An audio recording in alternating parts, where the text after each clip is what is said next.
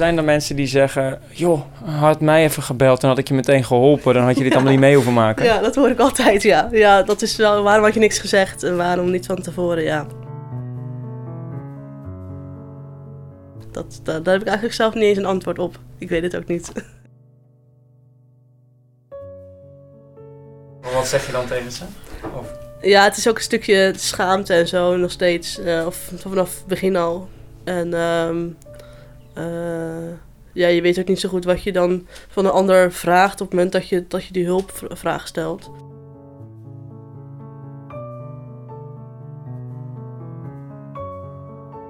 Dus ja, daar, daar zat ik toen ook zo mee te... te, te ja, dat waren best wel dingetje, dingetjes.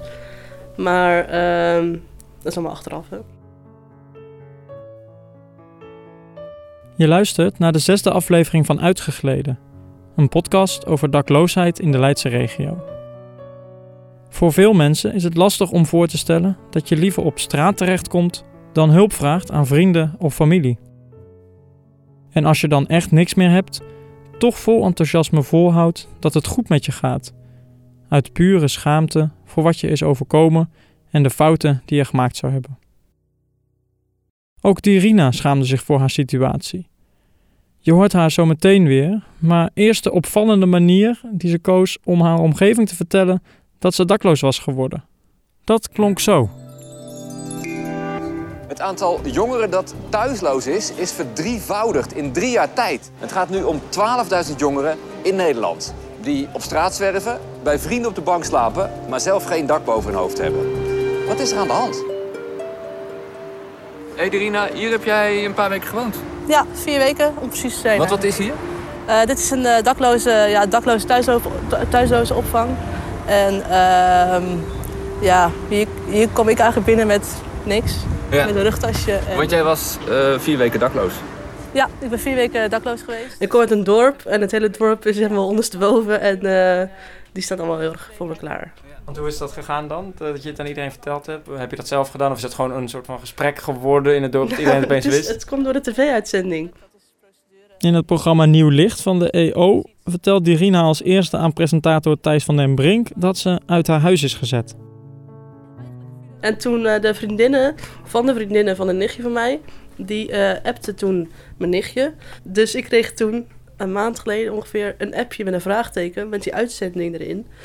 En ja, toen eh, was het balletje al gaan rollen.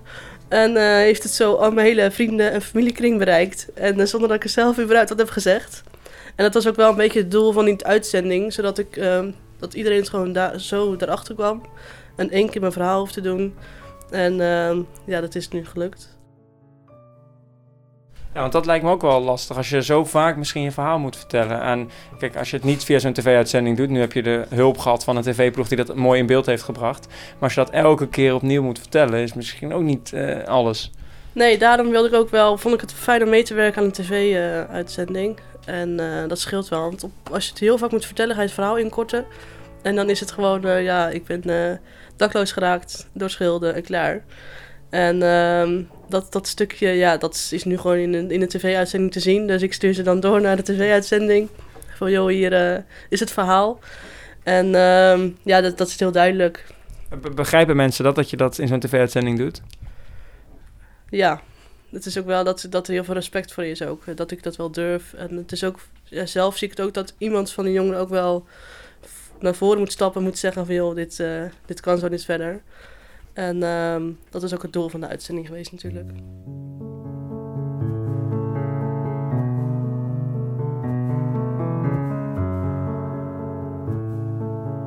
Het, doet natuurlijk heel veel verdriet als je spullen niet meer eh, zijn. En nu krijg ik langzaamaan steeds meer spulletjes hier. Dus ehm, ja, voelt het ook steeds meer als thuis hier. En ehm, ja, dat is gewoon heel fijn. En eh, langzaamaan krijg je ook wat, wat fotootjes hier en daar van eh, familie en vrienden. Ja, want kijk eens even rond. We, we zitten in je kamer. Ja. Eh, wat heb je inmiddels allemaal verzameld? Nee, doe eens een rondje. Nou, een, een, een dikke tv. Hoe kom je daaraan? nou, alles is door een vriendin van mij. Mijn beste vriendinnetje heeft alles geregeld. En zij heeft een oproep gedaan naar omgeving. En het is volgens mij van een kennis van haar moeder... die met haar altijd hardloopt.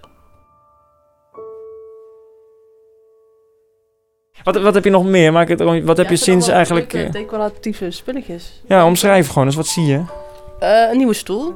Ja, en ik, ik zie ook wat, eh, wat persoonlijke spulletjes, fotootjes en Ja. kaartjes. Want die zijn ook... Je hebt niks meer van voor die tijd. Dus dat is allemaal nieuw van de afgelopen half jaar. Dus allemaal tafeltjes en ja, dekentjes, kussentjes. Eh, heel veel kleding. Het ligt, het ligt ook overal kleding nu. ik kan het ook niet meer kwijt. Hoe Eh, kom je daaraan? Ook van mijn vriendin. Zij heeft dan ook... eh, ja, mijn beste vriendinnetje heeft echt alles geregeld. Dat, zij verdient echt een, een, een medaille, denk ik. Vind je dat fijn dat ze dat zo... eh, Ja, zegt ze die naam er ook bij bijvoorbeeld? Bij mensen die mij kennen wel. Ehm, nou, in eerste instantie deed ze dat niet. Toen zei ik van, joh, je mag het wel gewoon zeggen dat het om mij gaat. Maar alle spulletjes die komen uiteindelijk van mensen die ik helemaal niet ken. Dus eh, ja, hoe moet je ze dan bedanken? Ik zeg ook tegen haar van, joh, stuur maar een berichtje dat, ze, dat ik er heel blij mee ben. Want ja, Maar, eh, want toen we elkaar de eerste keer spraken, toen eh, had je ook nog wel... Ja, je had dan meegewerkt aan de tv-uitzending. Ja. Dat was eigenlijk het moment dat mensen het te horen kregen. Maar het, je hoeft ook niet per se dat iedereen het wist, toch? Nee, en nu weet iedereen het wel. Heel Katwijk staat ondertussen, ondertussen ondersteboven is er wat. Wat heb je dan voor reacties gekregen van mensen die al kenden? Eh, nou, iedereen die schrok eh, natuurlijk. En iedereen zegt dan ook altijd... Ze zeggen allemaal hetzelfde van... Had dan maar wat gezegd. Of ja, dat is achteraf, hè. ja, En wat zeg je dan tegen ze? Ja, achteraf. Ja, weet je, ja. Dus, eh, maar goed, eh, ze, ze zeggen dan ook van... Joh, had dan wat eerder eh, aan de bel getrokken... had je hier kunnen slapen. Maar dan ga je bank op. En dat wilde ik niet. Want dat schiet niet op. Maar, maar wat doe je dan met als iemand die met een auto voor de deur staat met allemaal spullen? ja, dan, dan word je heel stil van. Maar dat is echt wel heel mooi iets. Dat je denkt van ja, jemig. Het zijn dan spullen van de vrienden, van de vrienden. Van allemaal onbekende, on- onbekende mensen ook. Ehm, maar ja, het is zo dankbaar en zo. ehm, dan ga je echt wel waarderen wat je hebt. En eh, ja, dat is wel echt heel fijn. Bij Dierina zorgde schaamte ervoor dat ze lange tijd niet aan de bel trok. En dat zien we meer. Ook Demi, die we voor deze podcast spraken, heeft zich jarenlang flink geschaamd.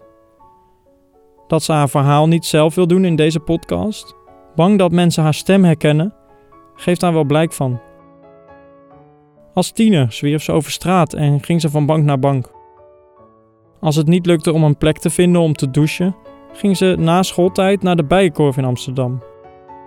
Op het invalide toilet wast ze haar haren om zich daarna te melden bij de promotiestand van Dyson, waar ze haar maar al te graag een nieuwe föhn demonstreren. Demi vraagt nog geïnteresseerd wat de föhn kost, terwijl ze al lang weet dat ze hem nooit zou kunnen betalen. Met fris gewassen haren en make-up van de testers in de drogisterij komt ze de volgende dag weer op school. Haar klasgenoten zien dan alleen de goed verzorgde, fris gewassen Demi. En die schaamte, die speelt nog steeds. Toen ze bijvoorbeeld haar huidige vriend voor het eerst aan haar ouders ging voorstellen, vertelde ze pas in de auto over haar verleden en de moeizame relatie met haar ouders. Het was een lastig dilemma. Ze wilde niet alles vertellen uit schaamte, maar wilde ook niet dat de vader van haar aanstaande kind er zelf achter moest komen uit wat voor gezin ze komt. En dat is een worsteling waar vooral de jongeren die we spraken mee te maken hebben. Je hoort zometeen Mathieu, waarvoor zijn verleden langzaam een panklaar verhaal is geworden. Ik denk dat ik alles zeker 30 keer heb gezegd. En eh, om heel eerlijk te zijn, ik word er ook heel moe van om, eh, om alles te blijven vertellen. En ik, eh, ik vertel niet eens meer dat mijn moeder is overleden. Niet eens als ik een leuke meid tegenkom. Dat, dat vertel ik pas op een moment dat, dat ze er naar vragen of dat het toevallig in het gesprek komt. Want kijk, hoe ik het zie, ik, ik, ik heb veel erge dingen meegemaakt. En als ik elke keer die verhalen ga vertellen, dan laat ik merken dat ik ermee zit. Terwijl ik zit er niet mee.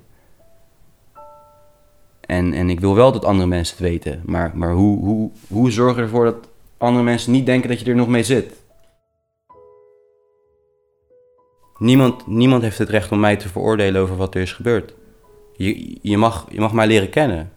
En achteraf een oordeel plaatsen. Maar niet na één verhaal zeggen... Oh, nee, die, eh, die jongen, nee, dat, eh, daar moet je niet mee omgaan. Dat, dat kan niet. Je, ja, ik weet niet hoe ik dat moet uitleggen. Best goed Dat doen mensen wel eh, heel snel altijd. Hè? Ja.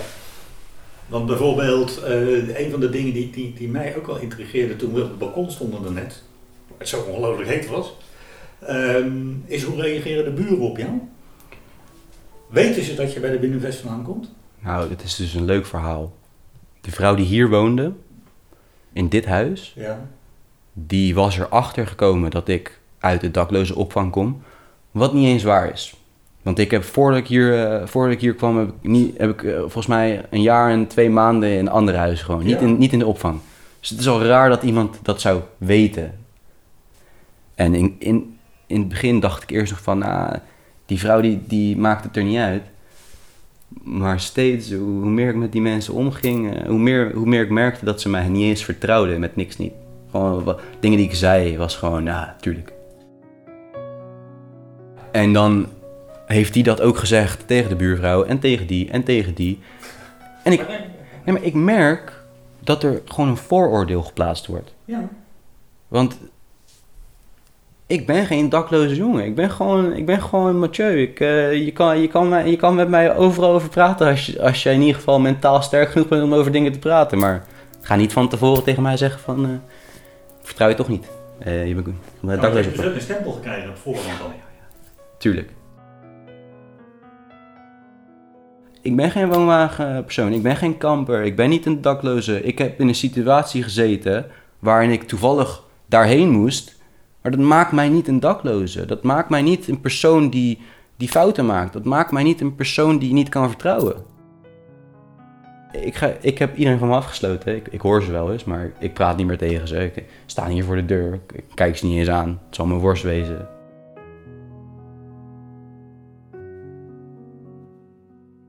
En ook dit verhaal staat niet op zichzelf. Van het huis in Leiderdorp waar Demi nu tijdelijk woont, werd al vrij snel duidelijk dat het om een woning van dakloze opvang de Binnenvest gaat.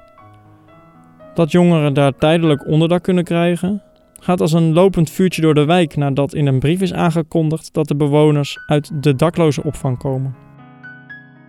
Hoewel de brief uitlegt dat iedereen zijn huis kwijt kan raken en een tweede kans verdient, zorgt het stigma op dakloosheid ervoor dat de buren argwanend zijn. Ze nemen regelmatig contact op met de binnenvest om hun beklag te doen als ze overlast ervaren. Demi omschrijft dat alsof ze er een extra paar ouders bij heeft waar ze rekening mee moet houden als ze thuis is. Een ongelijke situatie eigenlijk. Alsof de volwassen Demi te gast is in de woonwijk, waar voor de rest alleen maar normale mensen wonen. Ook dat levert schaamte op. Demi vertelt ons dat dat zelfs geldt voor wie ze nu is. Dat ze dat niet kan accepteren.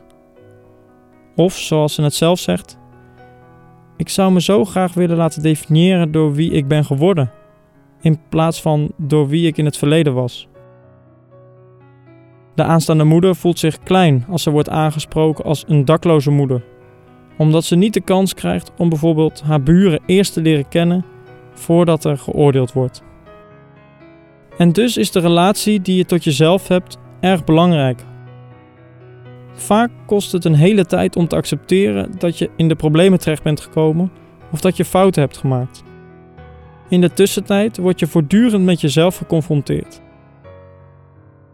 Dat vertelt ook Dirina, die heel veel post kreeg, vooral met rekeningen en aanmaningen.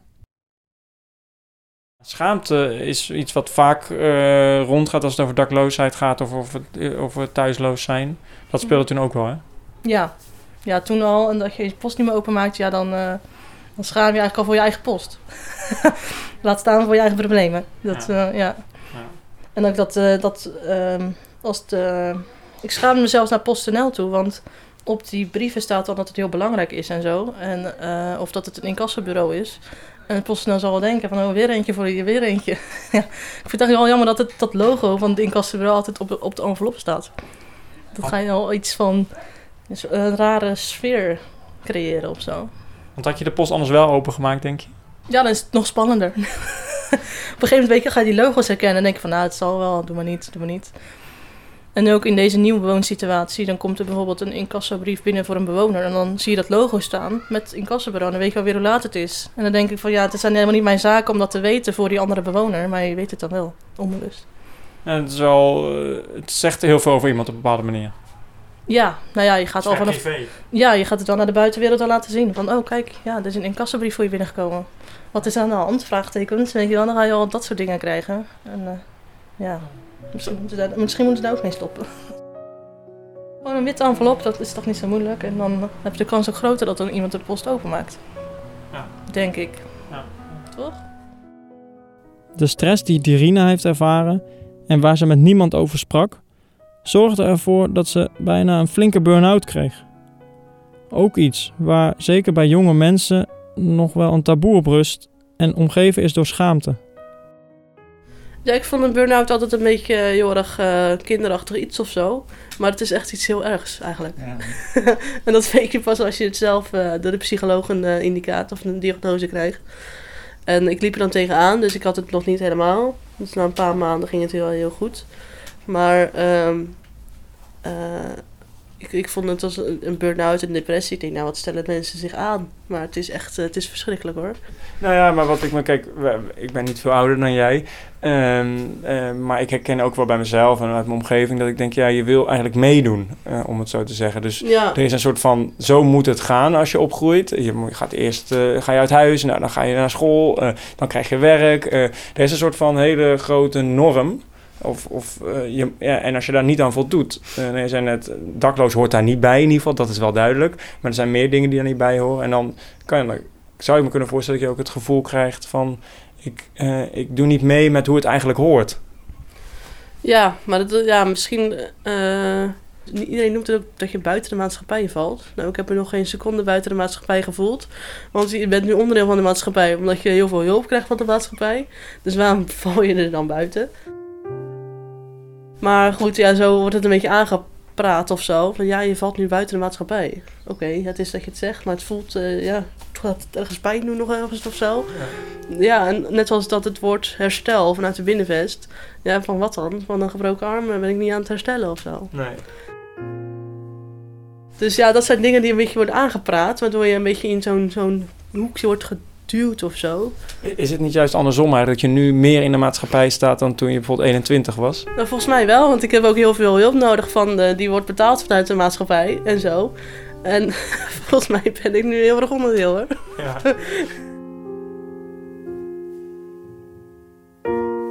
Dit was het zesde deel van een podcastserie over dakloosheid in de Leidse regio. Gemaakt door mij, IJsbrand Terpstra en Jan van der Sluis. De volgende keer hoor je in Uitgegleden... Kom je voor, of niet? Ja, Zeker. moet je even uitleggen wat je gaat laten horen? Straatsoldaat. Zo heet het nummer. Ja, deze. Wow. Je doet wel even wat met me. Oké. Ehm, ja. Ik noem je dan wel papa, maar het voelt gewoon als een naam. Vanaf mijn zevende heb je nooit echt voor me klaargestaan. Je was er wel, maar eigenlijk ook niet. Ik zag je wel, maar je verlangde naar die klote speed. En toen was mijn zoon dus zo, zo, zo, die was het zo zat. En die schreef mij dus toen die, die mail, in, in, de- nou, in de vorm van die, die rap. Ja, toen moest ik echt wel, eh, nou, nou moet ik hulp gaan zoeken. Weet je, ik heb gewoon eigenlijk de tegenovergestelde rol gehad. Dat ik eigenlijk meer naar mijn vader aan het luisteren was over zijn problemen. En meer dingen voor hem deed dan hij voor mij. Deze podcastserie van Sleutelstad is mogelijk gemaakt door het Leids Mediafonds. De bijbehorende artikelen lees je op sleutelstad.nl slash uitgegleden en de muziek die je hoorde is van Iris Hond. Ben je enthousiast? Deel deze podcast dan met je vrienden of een recensie achter in Apple Podcasts. Op die manier zorgen we ervoor dat zoveel mogelijk mensen de verhalen van onder meer Dirina, Mathieu en Demi te horen krijgen. En oh ja, Demi wilde niet met haar eigen naam genoemd worden. Bedankt voor het luisteren. Dat het voordat je uit een dorp komt, dan staat iedereen ook op een gegeven moment voor je klaar. Het is uniek voor jezelf, maar ook voor een ander natuurlijk. Eh, ja, ik had hiervoor ook nog nooit iemand in mijn omgeving die dakloos was of wat dan ook.